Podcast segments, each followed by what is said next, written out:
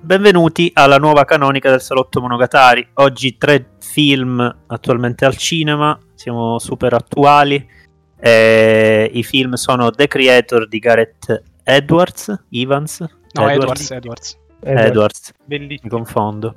Eh, Sick of Myself di Kristoffer Borgli e eh, La moglie di Tchaikovsky di Kirill Serebrennikov. L'ho detto in ordine sbagliato perché il secondo eh. sarà Serebrennikov, però non importa. Tanto c'è l'indice Noi in andiamo... descrizione.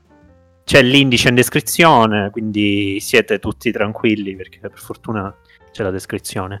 Eh, partiamo con The Creator. Eh, è il regista Gareth Edwards, veramente è il regista bello, di Godzilla. Veramente bello. veramente bello. Dario Denta è venuto così per questo motivo. Eh, è il regista di Godzilla del duemilaquattordici, il regista di Rogue One, a Star Wars Story, eh, di cui non mi ricordo se è capitato mai di parlare, ma comunque è un regista che conosciamo, che è conosciuto e che torna con un film con John David Washington. Si chiama oggi i nomi proprio John David sto, Washington, no, è giusto però è sto giusto. A pezzi, ok, sono tutti giusti, ma io non sono convinto. Non dubitare di te stesso. Non devo dubitare di me stesso. Trasformiamo la puntata in un, in un motivational meditation. Eh, John David Washington, protagonista, eh, che eh, vive in un futuro in cui l'intelligenza artificiale ha, diciamo, si è sviluppata nella direzione, in una direzione molto particolare, eh, e cioè quella di integrarsi col mondo umano a livello tale da E diventare un vero e proprio surrogato dell'essere umano anche rispetto a tutte le sovrastrutture, diciamo, culturali, etiche, comportamentali. I androidi, che non vengono mai chiamati androidi nel film se non sbaglio, eh, sono... Eh, sì, perché altri... c'è, c'è una gerarchia, ci sono i veri e propri robot, poi ci sono i simulant eh. che hanno la pelle umana e quindi c'è questa differenza esatto, sostanziale. Perché comunque certo ci sono più tipi di, di robot che vediamo nel film, però detto ciò vivono tutti esattamente come vive l'uomo, almeno nelle situazioni che incontriamo.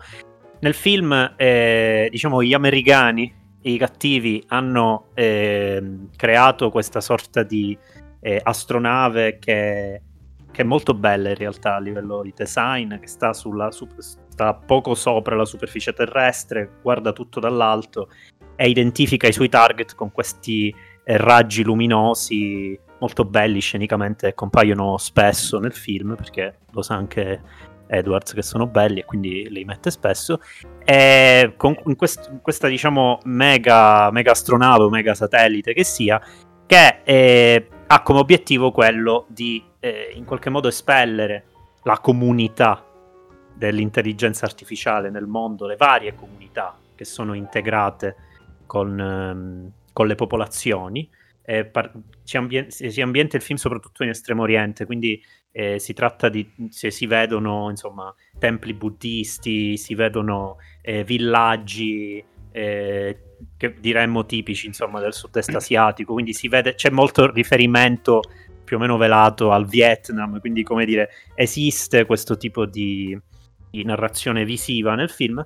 E eh, John David Washington, che chiaramente no, chiaramente no, comunque è un essere umano nel film, viene assoldato dagli americani perché ehm, gli americani vogliono che lui trovi un'arma eh, che gli androidi, diciamo, l'intelligenza artificiale ha creato in qualche modo, si scoprirà solo alla fine come, per distruggere eh, l'astronave, la loro astronave, questa astronave figa che va distruggendo le comunità. E quest'arma chiaramente ha delle fattezze che non si conoscono, che nel film si scoprono e che eh, in realtà a leggere un pochino in giro di cosa parla il film si intuisce subito. Beh, anche non guardando è... il trailer si capisce. Perfetto, non l'avevo visto. È una bambina eh, ed è una bambina molto particolare perché è un robot però in grado di crescere, cioè un livello di emulazione dell'umano che è ancora più elevato del normale, perché questa bambina letteralmente cresce, è stata sviluppata dentro una sorta di incubatrice eh, utero e poi eh, va crescendo e sviluppa dei poteri che onestamente nel film a livello proprio di world building non ho capito, però eh, ecco, diciamo il soggetto è questo, c'è anche di mezzo una storia d'amore perché gli americani convincono John David Washington ad aiutarli perché gli promettono di poter rivedere eh, sua moglie che lui credeva fosse morta anni addietro e invece gli mostrano una sorta di ologramma per cui lo convincerebbero che è ancora viva e, e quindi lui, spinto da, questa, da questo desiderio, si lancia in questo, in questo, questo viaggio vero e proprio insieme a questa bambina, chiaramente trovandosi di fronte alla genuinità, paradossalmente, e la sfida del film sta in questo, la genuinità del mondo dell'intelligenza artificiale, di come è integrato con l'umano. Lui, Io... to- lui totalmente naif, perché in un mondo oltre i deepfake non si chiede se quell'ologramma sia vero o meno, ma si fida a prescindere. Sì, sì, lui, lui non, non è un tipo molto sveglio nel film, comunque in generale. Anche perché poi nel film si vedono altri mh, robot con la faccia di sua moglie, quindi poi infatti... Sì, esatto, perché, eh, perché un'idea simpatica eh, del film è che la gente può donare la sua faccia, quindi i robot possono eh, assumere la faccia di qualcuno. E quanto contemporaneo è... c'è in questo Buona film, storia. Ragazzi. È molto, bellissimo, molto. Veramente bello. Gra- grazie Dario. Sì. Grazie Dario del prezioso eh, intervento. Io quello posso... che sento... partirei io se Ale non... Io, io ah, velocemente mi, mi sbilancio sul mio giudizio molto rapidamente, nel senso che eh, credo che il film abbia da offrire quasi esclusivamente dal punto di vista eh, della scenografia, del, de, della confezione. Ha un certo carisma da quel punto di vista, un bell'utilizzo dei radio, devo dire, però in realtà tutto sommato mi è sembrato spesso non solo un buco di senso a livello proprio di quello che guardiamo, eh, lungi da me fare nerdate, però ci sono delle incongruenze che in un film così semplice eh, non puoi accettare che, che proseguino, e, e comunque mi è sembrato molto poco carismatico il rapporto fra loro due, che di amicizia, di paternità, insomma, che, che si sviluppa durante il film e che come dire, davvero, davvero piatto, perché loro sono piatti, non sono diretti, non, non c'è alcun tipo di partecipazione, almeno per come l'ho vissuta io, e credo che il film in generale faccia difficoltà a combinare il loro aspetto privato con invece le complessità e i paradossi universali e, e boh, un po' filosofici anche del film. Prego.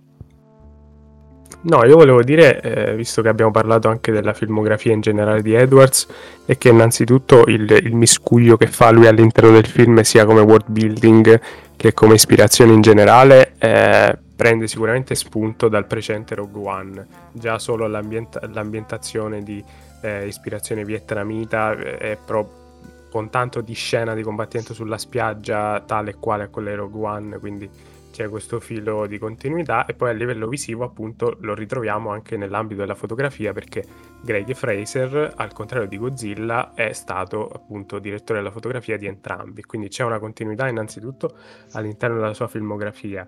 Poi eh, in generale ho letto molto eh, su come il film prenda a piene mani da molta fantascienza, da Blade Runner ad Alien, però io credo che il paragone più eh, corretto sia poi quello ad Avatar, già a partire dal protagonista, perché abbiamo appunto un protagonista che il cui destino poi alla fine del film sarà quello di riunire le due culture, proprio come in Avatar, a cavallo tra le due culture, entrambi affetti da una disabilità importante che viene curata appunto dalla, dalla cultura in minoranza. E poi c'è questa dicotomia molto forzata, che secondo me poi rende tutto il dramma familiare di cui parlava Marco molto esile, in cui appunto eh, è facile parteggiare per le macchine, perché le macchine sono tutte buone, carine, non fanno quasi mai del male a nessuno, eh, e il film ti dice semplicemente che queste macchine hanno fatto partire, non si sa come, non si sa perché, una bomba nucleare su, eh, su Los Angeles, e hanno creato questo Ground Zero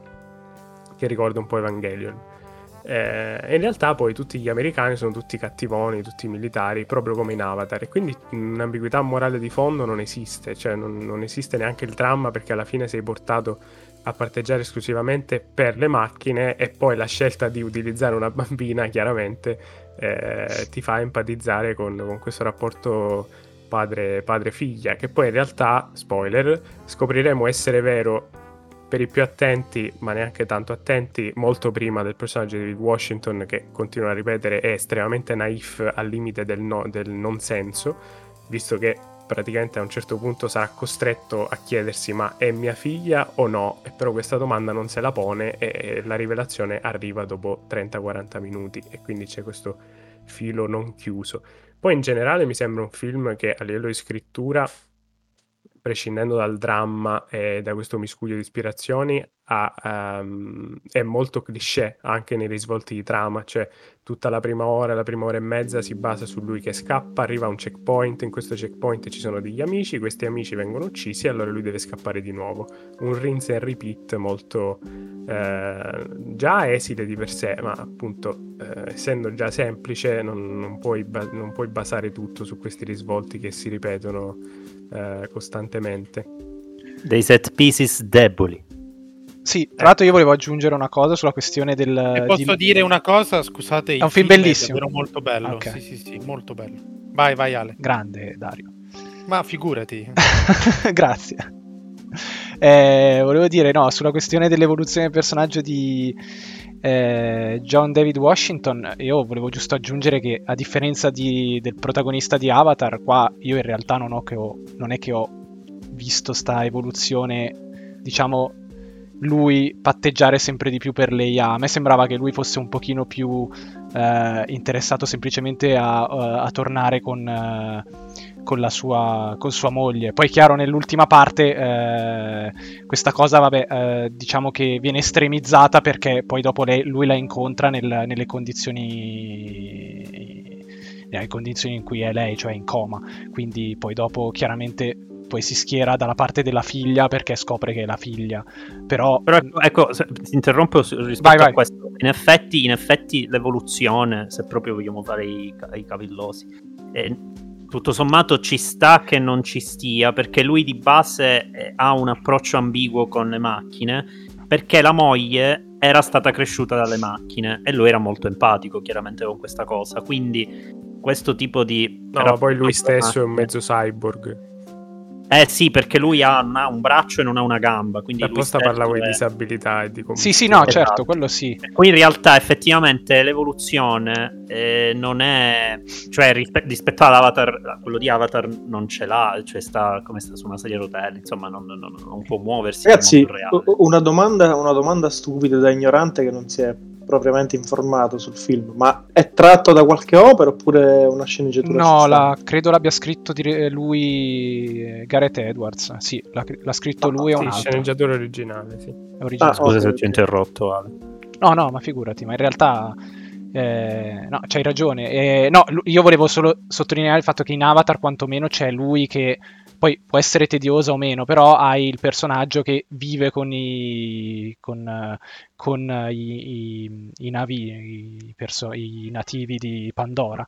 Eh, qua invece questa cosa qua non la vedi di lui. Poi è vero che ha lavorato sotto copertura, però mh, all'inizio lo scopri che lavorava sotto copertura, quindi diciamo che tutta quella parte lì in teoria l'hai già vissuta, però sono poi passati cinque anni e lo rincontri dopo cinque anni che le macchine le amma- non si fa nessuno scrupolo a farle fuori, anche quando c'hai magari il robottino che dice no, non, farmi a- non, non uccidermi per favore, e lui invece lo fa fuori subito e- dicendo proprio ma ah ma tanto è una macchina. Lui come il film non è che abbia sta grande idea in realtà del dilemma etico universale. No, certo, esatto. Il rapporto, cioè il film non, non gliene frega niente, infatti la cosa veramente debole secondo me è che poi il rapporto con sta bambina è proprio sviluppato male, cioè esiste una tradizione infinita di amicizie e rapporti di parentela fra età e generazioni diverse. Questo film non, cioè, non prosegue in nessuna direzione, rispetto, cioè non hai dubbi che andrà in un modo. Sì, la cosa che mi ha sconvolto di più è che non si capisce perché la bambina si dovrebbe affezionare a lui, cioè l'unica cosa che fanno insieme è stare insieme, cioè lui addirittura io gli punta la pistola più di una volta. Io non capisco in generale com'è possibile, cioè il film secondo me dovrebbe un minimo dare spazio a questa cosa, com'è possibile che fra tutte le possibilità della robotica l'idea migliore per ottimizzare questi robot è farli assomigliare agli uomini, cioè per quanto si possa parlare ok di reti neurali e di cose, cioè ma come dire ci deve essere, ci deve essere stato un obiettivo di integrazione che ha portato a questo, cioè è come se usasse un pochino a buffo il, l'idea dell'intelligenza artificiale per parlare in realtà di diversità, ma cioè sì, nel senso, eh. è, è proprio inconsistente questa idea di, di, di integrazione postumana. Sì, questo, questo è un altro grande problema del film, perché poi, per quanto possano essere cattivoni gli americani, Eh, secondo me qui sbaglia come sbaglia Avatar. Alla fine gli americani si servono comunque l'intelligenza artificiale, magari non completa, quindi come dici tu, che non assomiglia agli umani, però comunque sulla nave Nomad è pieno di eh, materiale automatizzato, diciamo. Eh, secondo me poi il problema è che questa differenza tra i popoli, al contrario di Avatar, non si percepisce, proprio perché il film vorrebbe eh, porti davanti questa popolazione di robot che poi in realtà è più umano degli umani. Però anche se tu mi fai questa cosa, non, non, quest- questa cosa non viene esplorata, perché alla fine l'unica cosa con cui ci arrivo è che sì, magari sono un po' empatici, oppure perché c'è il soldato che mentre stanno fermi si guarda i porno con i robot. Cioè anche lì non c'è una vera e propria esplorazione di questa differenza, ma anche a livello fisico, cioè se tu mi fai grandi scene di battaglia e poi alla fine si sparano da una parte e dall'altra si sparano al- dallo stesso modo, cioè sì, no, infatti che non c'è una differenza. Cioè, eh, esatto, sono d'accordo. Sostituisci l'intelligenza artificiale con qualsiasi altra cosa, volendo, che ti può venire in mente, e non cambia nulla nel film in realtà. È solo una scelta puramente estetica. Tant'è che in un'intervista lui l'ha, l'ha, l'ha esplicitamente detto che il film in realtà è nato semplicemente dall'idea di, ave- di vedere dei robot in, nei campi del Vietnam, del, del sud-est asiatico. Eh, quindi questo mix tra robotica e natura, cioè par- lui è partito da quello e poi ci ha costruito attorno questa storia che, appunto, come abbiamo fatto notare, ha un po'... lascia un po' il tempo che trova, ecco.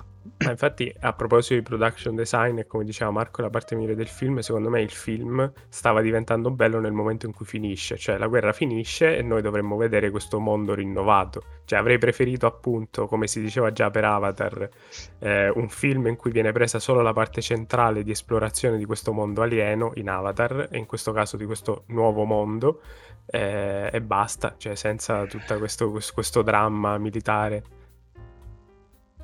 Che sì, verrebbe da dire che è Blade Runner, comunque, vabbè.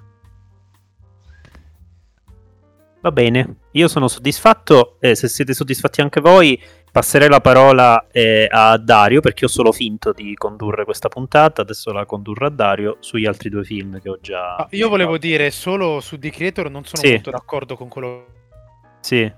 Con quello? Che avete detto, però ah, passiamo a parlare di Sick of eh, no, eh, sì, è un film bellissimo comunque, eh, cioè non vorrei sì, si fosse però... capito che... eh, no, però... non vorrei, no, no, no, capisco Dario, non vorrei si fosse capito da, dalle cose che abbiamo detto che non lo trovi un capolavoro, eh, evidentemente. Ah, ecco, ecco, no, un grande film. Ranking avete... dei film di Gareth Edwards, Dario? The Creator al primo posto. Ok.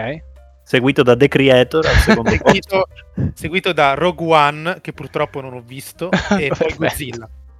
Ah, ah okay. ecco, Grazie. ecco, ecco, una Grazie. cosa, una cosa no. su cui sarà d'accordo anche Marco. Uh-huh. Eh, il più bello dei tre è Rogue One, perché poi ci sono stati pesanti reshoot di Tony Gilroy e quindi non c'è solo la mano di Edwards. Eh, evidentemente sì. Il reshoot, chiaro, è quello che ha cambiato di... l'ontologia del film, il reshoot.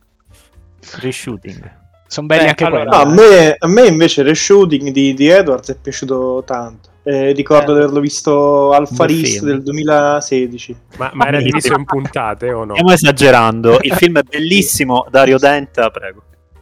Allora, eh, dobbiamo parlare quindi di Sick of Myself e di La moglie di Tchaikovsky. Voglio e dire... vedo già Cocca, quindi nell'ordine che vuoi, direi.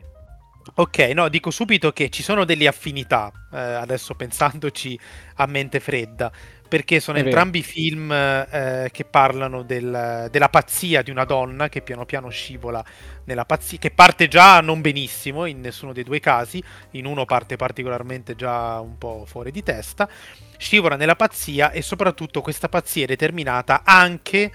in Tchaikovsky soprattutto, ma in Sick of Myself direi che è uno degli elementi, ma anche se uno dei principali, è determinata, dicevo, la pazzia anche dal rapporto con una figura maschile ingombrante, con un partner che praticamente non la considera. Eh, quindi partendo un attimo da Sick of Myself di Kristoffer Borgli, che credo sia la sua opera seconda, comunque insomma è un regista abbastanza eh, giovane, e la pazzia è quella, non so bene come diagnosticarla, non so se Simo l'ha vista e ci può aiutare con le sue competenze eh, psichiatriche o psicologiche, ma in ogni caso la protagonista ha una specie di eh, ha un'insicurezza tale, una forma di narcisismo negativo tale da voler essere sempre al centro dell'attenzione, perché si sente costantemente messa da parte sia da, da chiunque nel mondo reale e sia all'interno della sua relazione dal suo eh, dal suo ragazzo, che è un artista che sta diventando famoso, un artista che sta emergendo, e arriva fino al punto da acquistare un farmaco russo illegale, tra parentesi russo, ha un'altra correlazione con Tchaikovsky, e, e questo farmaco russo è famoso, diciamo, perché com- provoca delle, eh, delle eh, irritazioni alla pelle tale, una malattia alla pelle tale, si apre, si squarcia la pelle di, delle persone, rimangono delle cicatrici molto forti, e quindi lei in questo modo, Eh, fingendo di essere malata, o meglio, malata lo è davvero, però lei provoca da sola la sua malattia, e in questo modo torna al centro dell'attenzione, che secondo me è una, dal punto di vista, molti hanno parlato di satira, non ho capito sotto quale rispetto, ma va bene, e alcuni hanno parlato di critica alla civiltà dell'immagine, in realtà dal mio punto di vista è una, proprio un, un'analisi, una diagnosi eh, psicologica molto precisa di questa... questo personaggio, che non è un personaggio particolarmente brillante, non ha talenti, non ha un carattere forte. In questo la, il confronto con il compagno è molto importante a livello di trama, e, e che quindi scopre che uno dei modi, quando non è nessun tipo di, di, eh, di, di talento che ti fa spiccare, per essere al centro dell'attenzione, essere malati, possibilmente malati di qualcosa di grave, di modo che tutti si muovano a tua compassione. E questo suo, eh, questa sua ricerca della compassione è impietosa, cioè io credo che Borgli non, eh, non, non ami molto nessuno dei tuoi due personaggi, lui ovviamente meno di zero, però lei anche, e ehm, fa, un, fa un qualcosa che, diciamo, mentre guardavo il film non mi piaceva molto, ripensandoci non so se mi piace, eh, però è un elemento eh, rilevante il fatto che Borgli co- eh, sottolinei costantemente, attraverso delle sequenze diciamo oniriche, delle sequenze in cui la protagonista si immagina eh, quello che accadrebbe se finalmente dicesse la verità, o se eh, non, non, non, non dicendola venisse scoperta dai suoi amici o dai suoi conoscenti. Eh, in qualche maniera sottolinea sempre di più la consapevolezza che ha la protagonista di star mentendo, quindi lei non vive in un mondo parallelo, non è completamente fuori di testa in quel senso, eh, lei è ben consapevole di star mentendo, e, e anche la, la, la costante angoscia che si ha quando si raccontano un sacco di balle, nel timore di essere scoperti, soprattutto balle così grosse, perché poi arriva fino a diventare una notizia giornalistica, quindi insomma diventa famosa per la sua malattia, eh, inizia una accennata carriera da modella non conforme e cose di questo genere. Quindi il film si muove costantemente su questo territorio di, eh, di, di impietosa rappresentazione di, questo, di questa donna, che è davvero... Ehm, eh, moralmente riprovevole, eh, cioè è fragile ma è moralmente riprovevole, e anche quando c'è il rischio, diciamo, di vittimizzarla, quando lei eh, si rende conto di essere una psicopatica e dice all'amica va bene ma io sono una psicopatica, quindi alla fine sono la vittima di me stessa, abbiamo appunto il personaggio dell'amica che smonta questa narrazione subito dicendo come puoi rappresentarti come vittima dopo tutto quello che hai imbastito, eh, quanto hai marciato sulla tua, eh, sulla tua malattia. E quindi adesso lascio la parola agli altri, io quello che mi premeva dire era solo questo, ehm, questa sottolineatura che fa Borgli della della psiche di questa persona, che però secondo me è meno efficace dei momenti invece proprio ottimi anche a livello recitativo, in cui ci sono questi battibecchi silenziosi tra lei e lui su chi deve emergere di più all'interno di una conversazione in un gruppo di amici. Ecco, queste cose secondo me sono molto più efficaci di tutte le sequenze in cui lei si immagina eh, momenti in cui viene scoperta, anche la sequenza in cui lei si immagina di rimanere con la sua faccia deforme appiccicata al tavolo, non lo so, inutilmente orrorifica, no, non l'ho capita bene, eh, però invece è, è, è, sono efficaci più i momenti quotidiani da cui poi scaturisce l'orrore successivo. Eh, lascio la parola agli altri, a chi volesse. No, ma infatti, ciao, se no, posso no. inserirmi qua, eh, riprendo anche un po' quello che è stato il dibattito in sala, in realtà uno dei primi appigli che c'è stato, che, che hanno sollevato appunto dopo post visione, post prima visione del film, è il fatto che effettivamente il rapporto tra i due e la proiezione della loro relazione assolutamente tossica, malsana e anche violenta a suo modo, ehm, non avesse una reale proiezione poi in quella che è la pragmaticità della gestione delle relazioni, ovvero nel rispetto degli amici, nel rispetto di loro stessi, nel rispetto di l'una nel confronto dell'altro e viceversa. Cioè, il fatto che loro non si siano tra l'altro mai posti un problema rispetto a quello che poteva essere ormai la uh, deriva della loro relazione, anche soltanto a un primo livello blando, no? Quello che è il rapporto con l'esterno, con il, diciamo, il primo livello di rapporto con l'esterno, quindi quello con gli amici, gli affetti. Eh, è strano, cioè nel senso appunto non, non viene mai preso in considerazione dal film, cioè loro si preoccupano di più quello che, di quella che sarebbe stata la trasposizione pubblica pubblica a un certo livello di notorietà, quindi a livello di stampa, a livello di mh, appunto tutto quello che ne deriva dall'industria moda, l'industria arte, l'industria in generale dello show business, rispetto a quello che invece era l'impatto diretto con il primo livello di eh, esterno, ovvero quello dei loro amici, quello dei loro affetti, famiglie, eccetera, eccetera. E, ed effettivamente ciò è strano, però io riesco a leggerla, diciamo, in un'ottica positiva, nel senso che la deriva dei due personaggi protagonisti, nonostante la protagonista sia designata come essere lei, in realtà anche lui ha, ha una gran fetta di protagonismo nella storia, eh, la loro relazione, quindi il rapporto tra loro due, non venga indagato perché ormai troppo al limite. Cioè, io l'ho vista come una nota positiva della serie: non indaghiamo una coppia, ma indaghiamo quella che è la trasposizione della coppia verso l'esterno. No, esterno allora... esagerato, non esterno rispetto alla quotidianità. No, io, io anche sono, nel senso, io non, non so se è positivo o negativo, però sono d'accordo che i due personaggi siano mostruosi a livello proprio di narcisismo, cioè siano quasi esageratamente mostruosi. Non mi, non mi dà fastidio il fatto che non sia approfondito il loro rapporto, perché è... Eh, parliamo letteralmente di due, due eh, ego enormi che vivono nella stessa casa, e c'è una scena che è molto efficace in questo senso, è l'unica scena in cui c'è un, un po' di dolcezza, di contatto tra di loro. Primo, quando lui le chiede scusa in ospedale di non averla considerata, e lei però a quel punto eh, si vede per la prima volta il lato umano di lui, ma lei si preoccupa solo di eh, quanta gente la verrà a trovare. E poi nell'unica scena in cui fanno sesso, in cui hanno un contatto fisico, e lui sfrutta per eccitarla ehm, la, la, la, il suo narcisismo negativo, cioè le, le racconta del suo funerale, di quanta gente andrà al suo funerale, e quindi si eccitano entrambi. Cioè c'è una piena consapevolezza anche di lui dei problemi di lei, in qualche maniera. Cioè sono due narcisisti perfettamente consapevoli di essere tali, o meglio, lei no, lei è più consapevole di essere una bugiarda, e quindi ci può stare che loro non si pongano problemi all'interno della relazione.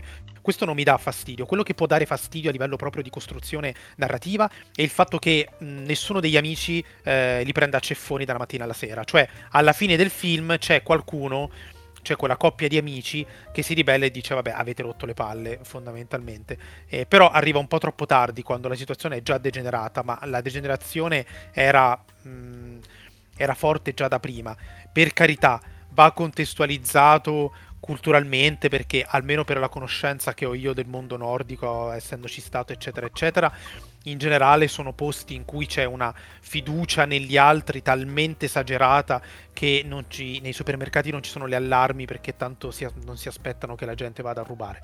Però eh, e quindi chiaramente nessuno pensa mai così male di... Però in ogni caso sono due personaggi così esagerati che ehm, non lo so, il fatto che il mondo esterno non gli dia, non dia entrambi un feedback crudo, se non alla fine, proprio alla fine fine, è un po' strano.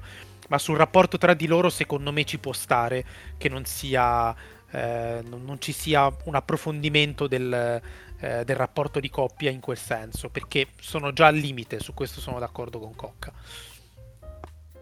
Non mi ricordo chi altro lo ha visto, però. Uh, io l'ho visto e sì, sono d'accordo con voi. Uh, no, volevo aggiungere riguardo a questo che dicevi sugli amici ehm, che non si ribellano prima. Il fa- io un- questa cosa qua in realtà a me non ha dato particolarmente fastidio, nel senso che comunque il momento che lo... Mh, cioè...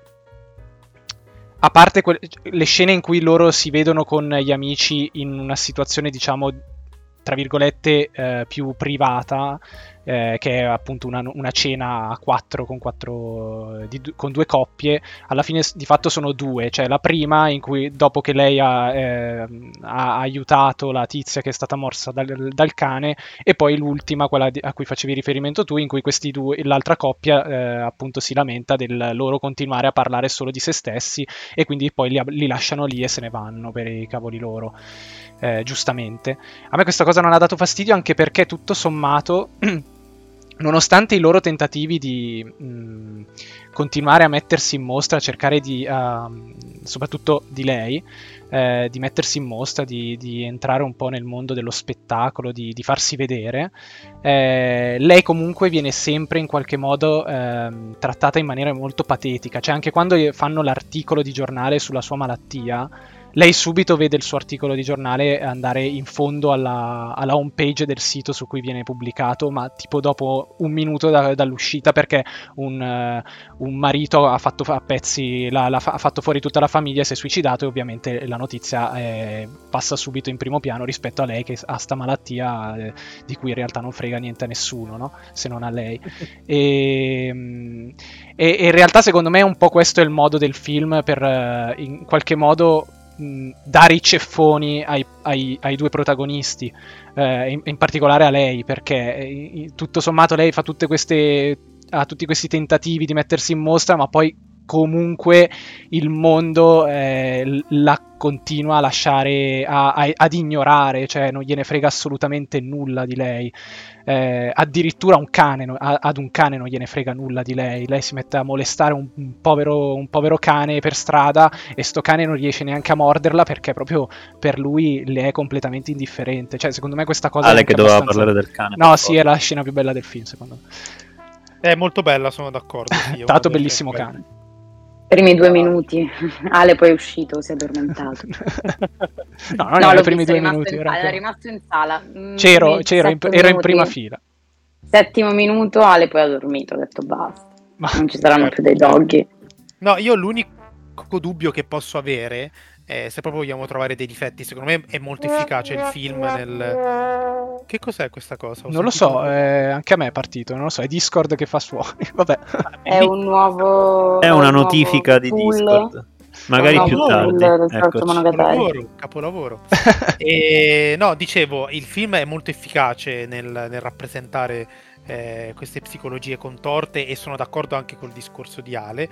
Se proprio dobbiamo trovare un difetto, mh, è, per andare sui massimi sistemi, è, mh, come dire, la, la tendenza, che non è poi così diffusa, però comunque la si vede in giro, quando si vuole mostrare un orrore psicologico, trasporlo necessariamente sulla carne, sul corpo. Fare mm. sempre un po' del body horror ogni volta che si vuol fare... Ehm, una diagnosi psicologica eh, estrema. Eh, in questo caso è, è proprio evidentissimo, perché lei subisce, delle, subisce una metamorfosi davvero disgustosa. Tra l'altro poi a un certo punto nel film eh, sembra che la cosa si sia stabilizzata, cioè le sono rimaste solo le cicatrici e eh, sì, sono, la deturbano, però insomma è sempre, il suo viso è quello. Però poi verso la fine la situazione peggiora, anche perché lei... plausibilmente continua ad assumere quella roba, perché comunque magari ne sarà diventata anche dipendente, avendone eh, prese parecchie di pasticche, e addirittura continua a gonfiarlisi il volto, continua a sanguinare dappertutto e cominciano a caderle anche i capelli. Quindi lei in qualche maniera viene punita, questa è un'altra cosa che un po', mm, non lo so, mi ha lasciato, lei viene punita dal punto di vista dell'occhio del regista per il suo comportamento, così come viene punito lui, perché lui è un artista che fa opere con materiale rubato e quindi a un certo punto gli, pe- gli requisiscono tutto e lo mettono in galera. Quindi entrambi i personaggi vengono puniti eh, per la loro mancanza di, di, eh, di moralità, e-, e lei va a finire in questo centro di, eh, di riabilitazione tipo di, di gente naturista, eh, un po' new age, abbastanza squallido, e, mh, in cui diciamo... Mh, il, il, il film si chiude, e quindi in qualche maniera ha, non solo ha fatto vedere la miseria morale attraverso il corpo, la carne, ma l'ha anche punita. Ci sta, eh, non, avrei sap- non avrei saputo come, f- come f- condurre diversamente la trama, però non lo so, c'è qualcosa che non mi, eh, non mi ha convinto appieno. Invece è efficace la prima volta in cui lei va a queste sedute di questo gruppo New Age, eh, quando una delle, delle donne presenti lì la attacca dicendole: almeno la tua malattia è visibile, e io invece ho attacchi di ansia, panico, depressione, chi più ne ha più ne, me- più ne metta. E quindi in qualche maniera eh, le viene fatto notare, anche se uno può anche non essere d'accordo. Io per esempio non sono d'accordo, nel senso è chiaro che lei sta così male fisicamente, ma ci sta anche psicologicamente, quindi non farei a cambio con la sua situazione. Eh, però a prescindere che uno sia d'accordo o meno con quello che dice quella donna, comunque viene fatto notare al personaggio eh, che i suoi problemi non sono i peggiori del mondo, quindi viene ridimensionata e di nuovo viene marginalizzata, cioè non è più al centro dell'attenzione perché c'è sempre qualcosa di peggio di quello che ha vissuto. Eh, in questo modo, diciamo, eh, eh, quella scena è molto efficace, così come quelle iniziali in cui lei cerca di attirare l'attenzione in modi diversi dal farsi del male fisicamente, come quando salva la vita a quella ragazza che viene aggredita dal cane e va in giro piena di sangue senza neanche pulirsi prima, e ti viene il sospetto che lei vada in giro piena di sangue perché vuole che qualcuno la, eh, la fermi e le chieda se c'è qualcosa che non va. Eh, insomma, eh, sono tutti dei vari input che vengono dati, che descrivono chiaramente una società in cui, a meno che tu non sia squartato, nessuno ti guarda, eh, come è ehm, immagino la, la, eh, il mondo nordico, il mondo norvegese in particolare. Però, scusa, eh, volevo interrom- vai, vai. ti interrompo un attimo su questo, eh. perché in realtà non è nemmeno vera questa cosa qua, perché lei quando ehm, si vede nella scena in cui lei salva la, la, la tizia che è aggredita dal cane, si vedono, si vedono anche dei frammenti in cui Eh, viene mostrato che in realtà lei ha allontanato le altre persone che hanno tentato di darle una mano.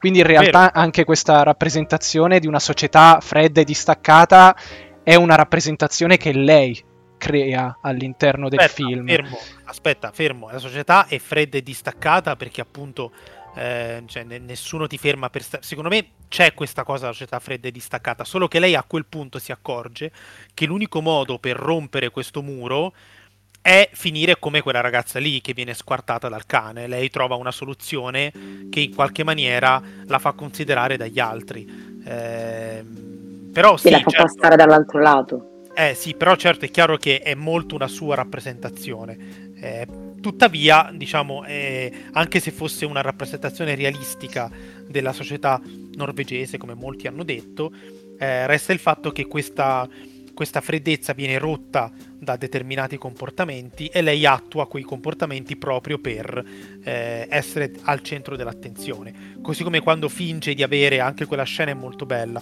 Mi è piaciuto più a tutta la parte prima del body horror, paradossalmente. Quando lei finge di avere la, la eh, come si dice, l'allergia alle nocciole al ristorante, l'attacco allergico, eh, e proprio questo, questo gioco di sguardi tra lei, il suo fidanzato che sa che non è vero, e il, su, il cameriere che è preoccupatissimo che in qualche maniera le fa, facciano chiudere il ristorante perché hanno causato la, la, la morte di una, di una cliente, eh, sono tutti degli input che secondo me ci stanno. Infatti il film è un bel film, eh, è efficace nel rappresentare questo orrore, però è un orrore che a un certo punto diventa quasi compiaciuto. C'è anche la punizione finale, non lo so, mi, mi, eh, quest, questa parte qui mi ha lasciato un po' un po' freddo. E poi non so quanto fosse necessario eh, rendere così disgustoso il eh, detto da me. Io adoro di solito queste cose, però in questo caso, essendo un film che voleva parlare di qualcosa di psicologicamente più sottile, non so quanto fosse necessario rendere così disgustosa la metamorfosi della protagonista in una specie di grumo di sangue che, che, che deambula, eh, però insomma può anche stare. Se non avete altro da aggiungere possiamo parlare par- partire ma guarda ti dico un'ultima cosa, vai, e, la vai. Chiudo, e la chiudo così per i grandi fan del, del filone. Secondo me è necessario, ma non tanto per farlo diventare body horror, cioè tutta la parte più eh, diciamo più impressionante, più scioccante visivamente parlando de- del film, è perché banalmente, e mi ricollego anche al commento che hai fatto all'inizio, cioè quindi l'appunto diciamo sulla satira che tu non ritenevi opportuno, non vuole essere satirico e secondo me non vuole essere neanche body horror, è un fashion film, è la chiudo qua. Che palle, è banalmente un fashion che film, palle, è un cocca, fashion... veramente no che veramente. Palle no è Hai un rotto i co- no scherzo dai. È un fashion film, quando vi metterete veramente a studiare questo prodotto, capirete che è un fashion film questo che è... vuole impressionare, perché vuole triggerare una determin- un determinato target, che è il target che in realtà poi va a lucrare su determinate situazioni, che probabilmente non ha neanche presente cosa sia il body horror, perché banalmente per quella tipologia di target il body horror è semplicemente qualcosa eh, che, che fa queste cose meravigliose, sono perfette. Paolo Torino si chiama, sono perfette, sono perfette. Paolo Torino cosa, viene io da non lontano. L'ho sentita, non ho sentito, io l'ho sentita, non so cosa sia, ma no, vabbè. cioè vabbè, comunque continuo a ridire, per me è un bo- grazie, sono grazie. contentissima che sia un fashion film. Siamo usciti al Almodovar e Sick of Myself, che sono due fashion film in una sola settimana, ragazzi, la ricchezza di questo mese. Sì, beh, ma Almodovar è prodotto da Yves Saint Laurent, quindi chiaramente eh, fashion vabbè, film cioè, se è proprio la stessa cosa. Beh, no, Sick of Myself è prodotto da Coca, quindi no, se, no, non è distribuito. Se aveste ascoltato la puntata sul fashion film sapreste che ci sono sia Saint Laurent sia altri. Questo è il momento ipertesto del salotto. L'ho condotta allora, io quella puntata. Vai, vai, vai. E, e, Marco, e Marco, capito? Cioè Marco continua a darmi addosso nonostante sia stato lui il promotore di quella puntata. Comunque continua a dire che sia perché è un fashion film, e qua la chiudo. Va bene, va bene. Eh, in ogni caso, non... comunque eh, per chiarire, non è che volessi definire un body horror, perché non è un horror, però c'è questa idea di raccontare un disagio psicologico ma rappresentandolo con l'orrore eh, esteriore, mettiamola così. Eh, in ogni caso passiamo ci a Kirill a dire che il film è bellissimo. Sì, abbastanza. E, non quanto di Creator, eh, cioè mettiamo, cominciamo a mettere un po' i paletti. Eh, allora, Serebrennikov, regista russo dissidente, adesso viene in Europa, sta preparando un film su Limonov, dal romanzo di Carrère, e l'anno scorso a Cannes stava per non essere presentato questo suo film sulla moglie di Tchaikovsky. Si inserisce appieno in questa nuova tendenza, diciamo, del raccontare la vita delle mogli dei personaggi famosi e non dei personaggi famosi, cioè questa nuova tendenza in cui si sono inseriti chiunque, compresi presi, non so, Sofia Coppola o anche Wiseman, volendo, l'anno scorso con una couple. Eh, in ogni caso c'è questa, eh, questa tendenza che ha chiaramente un motivo, diciamo, sociopolitico, cioè voler rappresentare l'altro lato della medaglia, della fama maschile, e cioè la, la, la, la marginalizzazione, la sottomissione femminile dei personaggi femminili. Eh, in questo caso però il film è molto più eh, profondo e ampio, a mio parere. Eh, il, la, la, la protagonista, l'attrice bravissima, scusate non mi ricordo il nome, ma davvero lei è la forza motrice dell'intero film, è appunto la moglie di, eh, di Tchaikovsky, il grande musicista, che è totalmente marginale nella narrazione, proprio la sua musica è marginale, che Alena come... Mikhailova Mikhailova, molto brava, grazie regia. E, e Tchaikovsky, come forse qualcuno sa, era eh, omosessuale, e quindi il matrimonio con, eh, con la moglie, con Antonina, è un matrimonio di facciata per mantenere la rispettabilità borghese, anzi aristocratica direi, eh, del, dell'ambiente della Russia zarista. E eh, quindi quello che la moglie soffre è chiaramente un matrimonio privo di amore, in cui anzi... non c'è solo mancanza di amore, c'è proprio un vero e proprio disgusto, man in mano che si va avanti, eh, di Tchaikovsky nei confronti della consorte, e, e anche proprio di, di eh, distanza affettiva su tutti i livelli. Lei si sente, lei lo ammira, eh, in un certo qual modo, ma anche, anche lì abbastanza tossico, eh, lo ama, eh, vuole a tutti i costi mantenere non solo la facciata ma anche la sostanza del matrimonio, che però non c'è mai stata, e, e lui invece la tiene debitamente a distanza da tutti i punti di vista, e le scene di sesso sono abbastanza, di non sesso, sono abbastanza indicative. E, e lei si sente non solo esclusa dal matrimonio, ma per, diciamo, eh, metonimia eh, si trova esclusa eh, in un certo senso da tutta la società russa del tempo, dalla società che conta, quella appunto della consorteria di Tchaikovsky, dei suoi amici, dei suoi amanti, degli intenditori di musica, eh, quella parte della società russa che parlava in francese, per chiarirsi, cioè che parlava la lingua della, della, della classe colta, della nobiltà, perché ci sono infatti le sequenze dei salotti russi in cui si parla francese. E, ma in ogni caso tutto il, tutto il film ha, esattamente come Sick of Myself, ha in certi frangenti dei momenti eh, proprio onirici, dei momenti deliranti. In realtà il film inizia già in, un, in una chiave delirante, perché c'è il funerale di Tchaikovsky, lei entra nella stanza, la salma eh, diciamo eh, si leva dalla bara e, e la attacca, tocca come se fosse ancora vivo. Quindi ci sono queste sequenze di, di, eh, di orrore in cui la, la, il personaggio di Antonina viene costantemente martirizzato da tutto ciò che c'è intorno e piano piano scivola nella follia. Eh, per cui, diciamo, l'interesse del film, secondo me, sta nel fatto che Serebrennikov, eh, nonostante la lunghezza, io di solito soffro le lunghezze, eh, questa però è una lunghezza che mi è sembrata esasperata nel, per, per i motivi giusti, cioè davvero racconta ogni dettaglio di quello che si può desumere dalle lettere, da tutto ciò che eh, è emerso da, dalla ricerca sul, sul tema della vita privata di Tchaikovsky, perché sono state riesumate una serie di documenti che prima erano spariti, e, e quindi il film ha un valore documentale, in una, non documentario, ma documentale in un certo senso, e per cui lui mette in scena tutto ciò che si può ricostruire eh, nel dettaglio e mette in scena una follia che però eh, è graduale, cioè è davvero sottile, ehm, a differenza di Sick of Myself, cioè qualcosa che piano piano si costruisce, c'è cioè una tensione proprio interiore nel personaggio. Per questo io dico che l'attrice ha fatto eh, il settanta per cento abbondante del film, perché davvero ci entra dentro e piano piano noi veniamo trascinati in questa follia. Eh, anche le stesse immagini si fanno sempre via via più, più cupe, chiaramente parliamo di un mondo che è già cupo di suo, perché insomma è tutto scuro, l'illuminazione a candela, è, è spesso ambientato in queste scene notturne, e quindi piano piano il, il film si incupisce, la, così come la sua protagonista, e in questo è molto efficace, cioè riesce a rappresentare appieno il, eh, il disagio eh, psicologico psicologico di un individuo in rapporto a un'intera società, perché davvero il suo matrimonio è solo un simbolo di una, eh, di una marginalizzazione che è, è, è più ampia, mettiamola così. Paolo?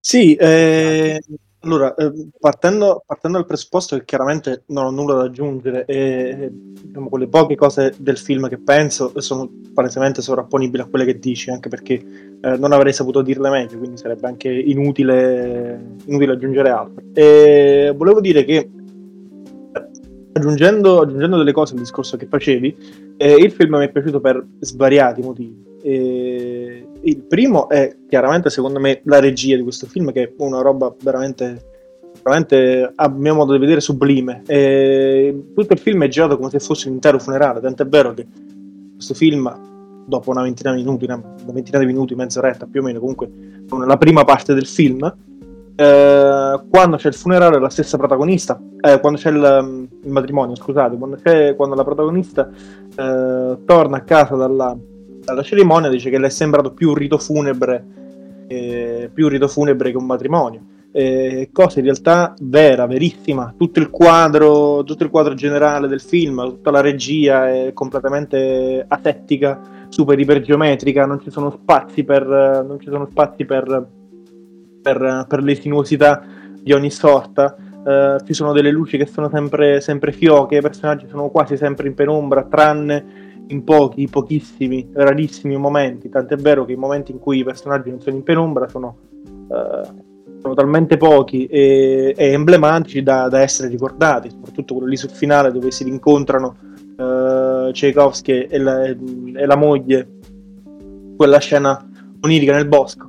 E nel bosco innevato, e, e il film, tutto il film in generale è, è stato girato, secondo me, tenendo conto di due cose, e, tenendo conto sia della condizione storica di Tchaikovsky, e, che è molto ambigua, e in realtà lui, da, da quel che so, poi ci saranno gli storici che ascolteranno la puntata e ci saranno le persone più esperte di me che verranno a bacchettarmi, e come sempre, come ogni volta che eh, mi Mi, mi, mi inoltre in queste situazioni vi invito a farlo, eh, però da quel che si sa Tchaikovsky non si sa, non si sa quale fosse la causa precisa del suo decesso, eh, se colera o se eh, per, un amore, per un amore con il nipote del duca, del duca dell'epoca, eh, e quindi suicidio.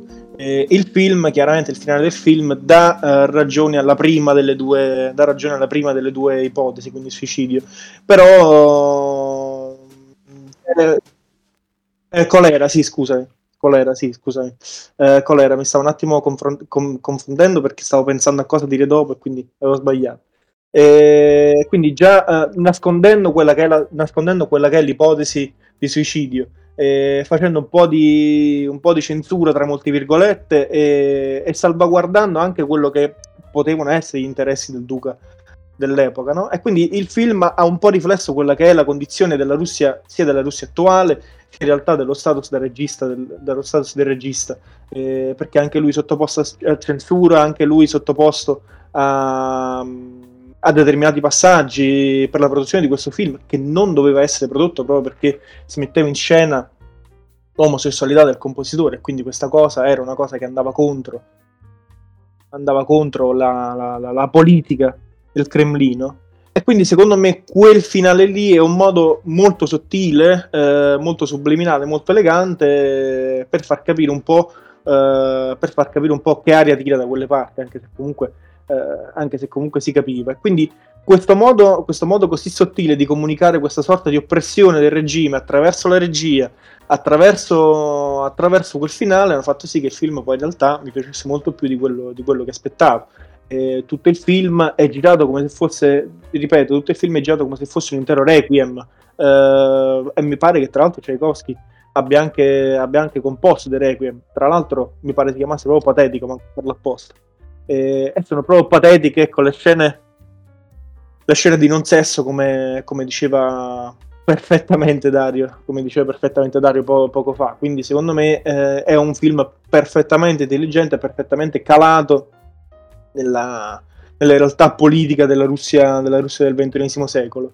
E un'altra cosa invece che mi è piaciuta parecchio, è, oltre chiaramente alla regia e alla fotografia, sono, sono state le direzioni, la direzione non degli attori, eh, ma la direzione che poi in realtà eh, è sempre, è sempre, ascri- è sempre ascrivibile alla regia. E, però la sequenza, la sequenza del ballo, sia finale sia metà film, quando c'è, c'è da scegliere c'è da scegliere tra i vari corpi tra i vari corpi maschili nudi, e c'è una sorta di eleganza eleganza formale ehm, che de- definirei quasi quasi mortifera, ehm, una sorta di una sorta di eleganza che definisco mortifera perché quello che viene messo in scena, eh, oltre a non appartenere chiaramente ad una realtà Uh, di una realtà che non possiamo non definire onidica, uh, definisco mortifera perché tutto quello che viene girato viene girato sempre sotto questa sorta di, di, di, di, filtro, di filtro freddo uh, di filtro freddo dove tutto ciò che appare tutto ciò che appare in campo viene filtrato da questa sorta di di, di questa sorta di filtro moribondo, chiamiamolo così, e quindi la città è moribonda, i corpi eh, scultori dei ballerini stessi eh, sembrano essere eccessivamente, eccessivamente pallidi e prossimi, e prossimi alla morte. La protagonista stessa, che è un'attrice di una bellezza a mio avviso abbacinante, anche lei eh, è ricoperta da questo, da questo alone di morte. Quindi a mio avviso questo film è, questo film è, è perfettamente un requiem, cioè più che Tchaikovsky Wife eh, lo reintitolerei come Tchaikovsky Requiem, secondo me.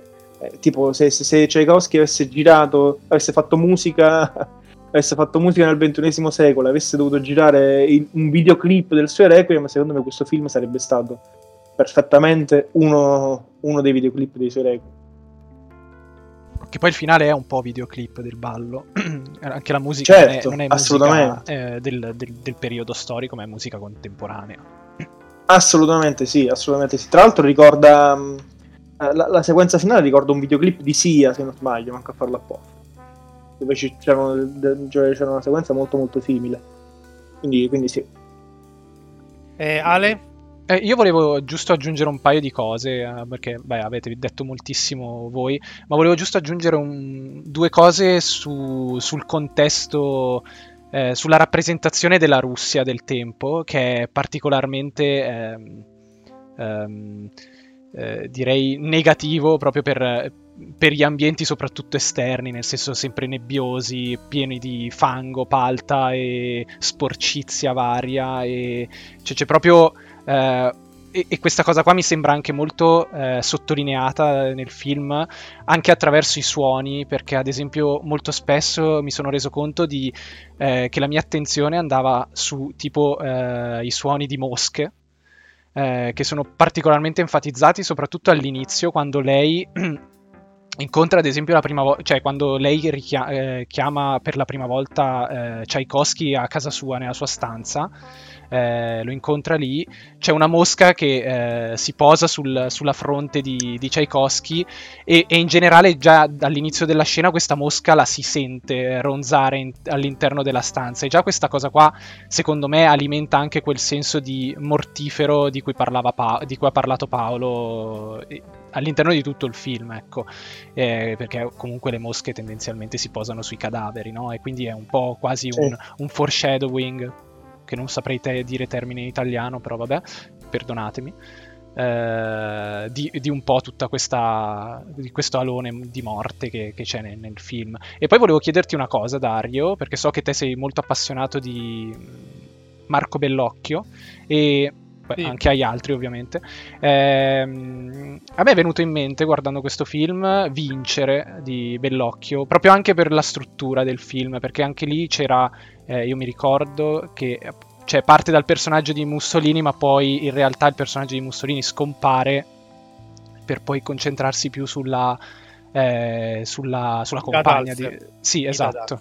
Che poi lei finisce anche nel manicomio. E... Beh, lei è donna rifiutata pure lei, perché anche sì. perché non era legittimamente la moglie. Quindi, eh... E non ho, ho percepito, almeno io ho, ho avuto una sensazione di... Una, una somiglianza con questo film, ecco, tra i, tra i due. Cioè, più che altro di stru- per struttura narrativa, e eh, poi anche per la figura di lei, che comunque si costruisce un po' una realtà tutta sua, e, e in Vincere mi sembrava che ci fosse anche un po' questo aspetto, ecco. Io non ci avevo pensato, anche perché Vincere l'ho visto un po' di tempo fa, eh, però adesso che mi ci fai pensare, sì, sono d'accordo, e tra l'altro eh, è indicativo anche della, di quanto sia pionieristico eh, Bellocchio, perché questa cosa delle mogli di, eh, che è molto recente, lui l'ha fatta nel duemila, credo sia nel duemilanove, Vincere, insomma. Sì, sì, è qualcosa di... prima del duemiladieci comunque. Eh, appunto, quindi insomma passati più di dieci anni, e, e in effetti c'è una struttura, sì, qui diciamo eh, Tchaikovsky fin dall'inizio è meno importante della moglie, sì. Lì è un, è un po', è, c'è più una progressione nel dare la centralità alla, alla Dalser, eh, però sì, anche lì è rilevantissimo, perché chiaramente tutta la, tutta la parte in cui lei eh, tenta in tutti i modi di...